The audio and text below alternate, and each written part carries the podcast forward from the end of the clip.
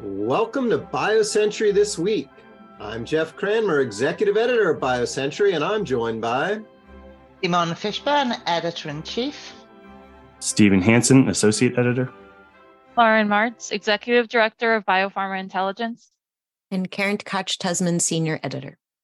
On today's pod, Amgen's twenty-eight billion dollars takeout of Horizon, capping a busy few days, punctuated by data, data, data, and then some.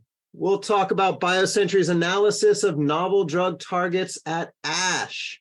And will ASH be the watershed moment for I L eighteen? Plus, we'll dig into the latest in the field of S E R Ds, including data from the San Antonio Breast Cancer Symposium. Stephen, I know you are a bit under the weather. We might hear a cough or two, but you just had to crawl out of bed when you saw the news today uh, from Amgen. What does this deal do for the company? Yeah, thanks, Jeff. Um, well, you know, first off, I was actually going to start with the on the Horizon side. I mean, it's just very quickly. So the price for this deal is essentially just shy of Horizon's all-time sort of high. So I think it's a pretty good outcome for Horizon investors in that they get, you know, an exit sort of near the top of where Horizon was at its peak. And it comes at a time when, you know, the stock was off forty percent essentially between the start of the year and sort of the end of October. So it's kind of been on, on a difficult run this year. I think for them, it's a good outcome. When it comes to Amgen, though, this is really at a time when Amgen has been struggling a bit with their sales. three Q twenty-two sales were flat. Um, They've had some setbacks in their oncology pipeline, and push into oncology really hasn't materialized in terms of generating, you know, real strong growth drivers for the company. So, you know, this is kind of a return to, you know, you might say return to one of their roots in sort of the inflammation and autoimmune space, where Enbrel for the longest time has been one of their best-selling drugs. Stephen, there's a lot to unpack in this. So let's just start with some of the stuff on the Amgen side where, you know, they're not one of the like super busy uh, partnering or M and A farmers. They've used up a lot of powder, be it dry or wet, on this one, right? uh, um, maybe talk a little bit about that. And does it mean if you're sure. a, if you're another farmer out there, don't, don't go looking to Amgen. They've kind of uh, haven't got a whole lot left. But what do you think about that? Yeah, you're right. I mean, obviously, this is far and away their largest deal.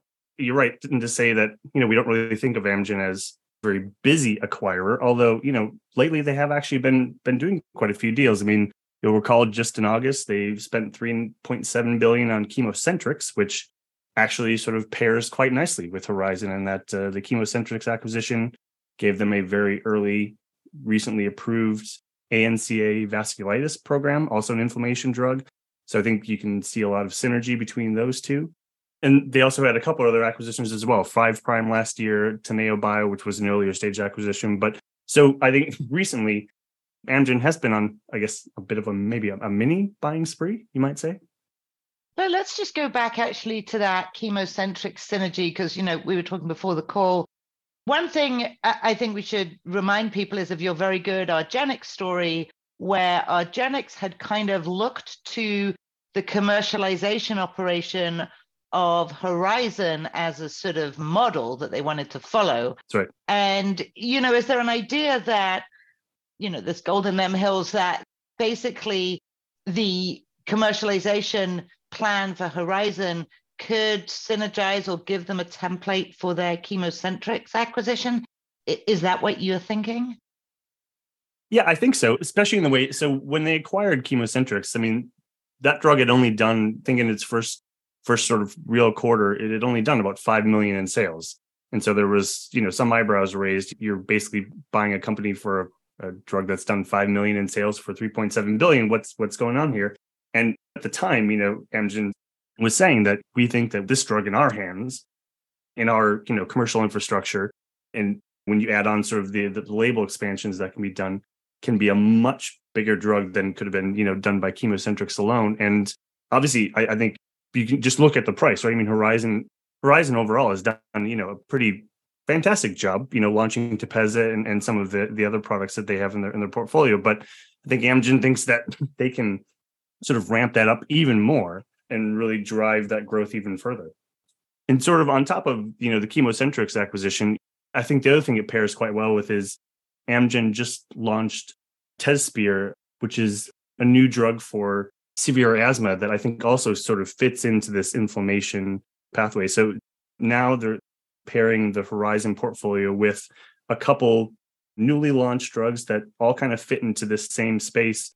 And so I think it can potentially give them some momentum there. But, you know, it also sort of comes on the back of some pretty, I think, bad news, some pretty big setbacks for them in their in their oncology portfolio, in particular around their K R A S inhibitor Lumocras that had a couple of setbacks earlier this year.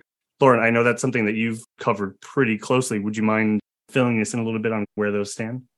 Yeah, I don't know that there have been major setbacks, but Amgen has sort of taken a leading clinical position in K R A S and K R A S inhibitors with Lumocras and in bispecifics. And in both cases, I don't think it's been the um, oncology success story that they were hoping for.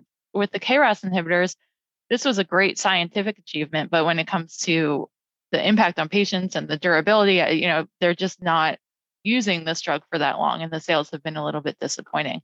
Um, we saw last week the first big combination data for a K R A S inhibitor and a P D one from Mirati, which is a different program, but this was supposed to be one of the big combinations for this class of drugs, and so far, it doesn't seem to be really much of a benefit in combining these two mechanisms. So I think the future is undetermined for, for Lumacras and for this oncology business that they're trying to move into. Yeah, and I think that was the major for, you know, from an investor perspective, having that combination data and potentially even being able to hopefully move into earlier lines into frontline therapy in combination was really where investors thought you could see that major growth for Lumacras coming. And that just seems quite unlikely now, really. And so what investors thought was going to be a major driver is no longer so, potentially. And, and so I think that's where this Horizon sort of portfolio kind of then slots in. All right. And you can dig further into Stephen's thoughts on biocentury dot com. He has a piece on our website. I'd like to get to some of these medical meetings. There's just been uh, so much data out of ASH that's really been interesting. I feel like a few years ago, ASH was a little sleepier, but there's just been a lot of interesting stuff this year. I know, Lauren, we've been talking a bit about that. Leading into the conference, you led BioCentury's analysis into new targets at the American Society of Hematology meeting, and you found twenty-nine in the conference abstracts. What stood out to you among them? So we've been doing this every year for a few years, looking for new targets in the abstracts, and it, it's getting harder to find new ones. But what stood out this year is that A M L seems to be an area of innovation in terms of finding new targets, which every year A M L is sort of the most covered indication at these conferences. But there seems to be sort of a switch with the amount of innovation that's going into this indication. Um, there are a bunch of drugs that work pretty well. We see a lot of different clinical trials going on. But there's a lot of new modality work, new mechanism work in this indication to try to solve something that's been very hard to treat for a long time. Some of these targets are for CAR T cell therapies, which have been moving away from the B cell malignancies and into different kinds of hematological cancers and solid tumors. And so A M L is becoming a big indication there, although there are some pretty big challenges with that indication too. So, Lauren, that's extremely interesting. And as you say, we've seen A M L just be this huge area, at least at this conference. How much is A M L sort of a proving ground for companies with new technologies or even new targets? I mean, I suppose they're A M L specific, but is this an area that's sort of one that is particularly given to let's try this new format of CAR T, or let's try this new type of CAR T or other format of cell therapy or whatever other modality? Why is A M L so important? Well, so it hasn't been a testing ground. So it's been very hard to find new targets for this indication because A M L is a disease affecting the bone marrow. And so there are very few targets that are selectively expressed on the A M L cells and not on the bone marrow cells. So you know, with B cell cancers, it's okay to target something that's also expressed on B cells. You can get rid of a patient's B cells and then they'll come back after a short period of time. But you can't really safely um, eliminate someone's bone marrow by by hitting a target that is not selective. So this has been a really hard indication in terms of um, new targets and new innovation. And um, I think that's why this is so interesting, because companies are getting very creative at how they can hit a target that's not selective for the cancerous cells in the bone marrow and do that in a safe way. Lauren, I thought it was pretty interesting in your analysis how looking at the mechanisms that are being targeted by these new targets, and in the A M L bucket in particular, there's a lot of transcriptional epigenetic regulator type targets from a lot of academic groups. So uh, really interesting additions to the arsenal. All righty, let's turn to I L eighteen, not a new target, but it's still a small field. Karen, you took a look at this last week. What did you find? Well, caveat, of course, it's a small study, but a, a striking one coming out of Carl June's lab at UPenn, showing that CAR T cells engineered to secrete I L eighteen and manufactured through a faster process, which we'll get to in a bit, had a striking one hundred percent overall response rate in a subset of patients who most of them had previously failed uh, marketed CAR T therapy. And that is a growing area of unmet need. And so uh, it was exciting for the point of view of that patient population, and also from the point of view of this cytokine, which is, you know, we've been seeing tons of activity in the sort of cytokines for cancer space. Obviously, I L two, pretty crowded. Um, I L twelve is an area that people have been kind of chiseling away at for a long time. And I L eighteen has been a, a more relatively quiet area in the bucket of what is called T H one cytokines, cytokines that drive uh, sort of cytotoxic immune responses. But this could be the type of data that starts to germinate more interest in I L eighteen programs. And, and it also comes at a time where there's been some discoveries around I L eighteen biology, specifically from the lab of Aaron Ring, who founded Simcha Therapeutics, about how the uh, I L eighteen binding protein acts as a decoy. And uh, that could explain why previous I L eighteen therapies haven't done so well and offer a new path forward. So it's potentially a moment where we might start to see more commercial programs heading in that direction. Um, I will note that there is uh, at least one company with an I L eighteen secreting CAR T in development. That is Udelex uh, out of Korea. They didn't uh, respond to my request for comment, but it seemed like a, a good moment to dive into not only what this study showed, but also what we're seeing about I L eighteen biology for cancer. All right. Thanks for that, Karen. Your analysis is up on bio century dot com. Moving quickly today with so much happening with all these medical meetings.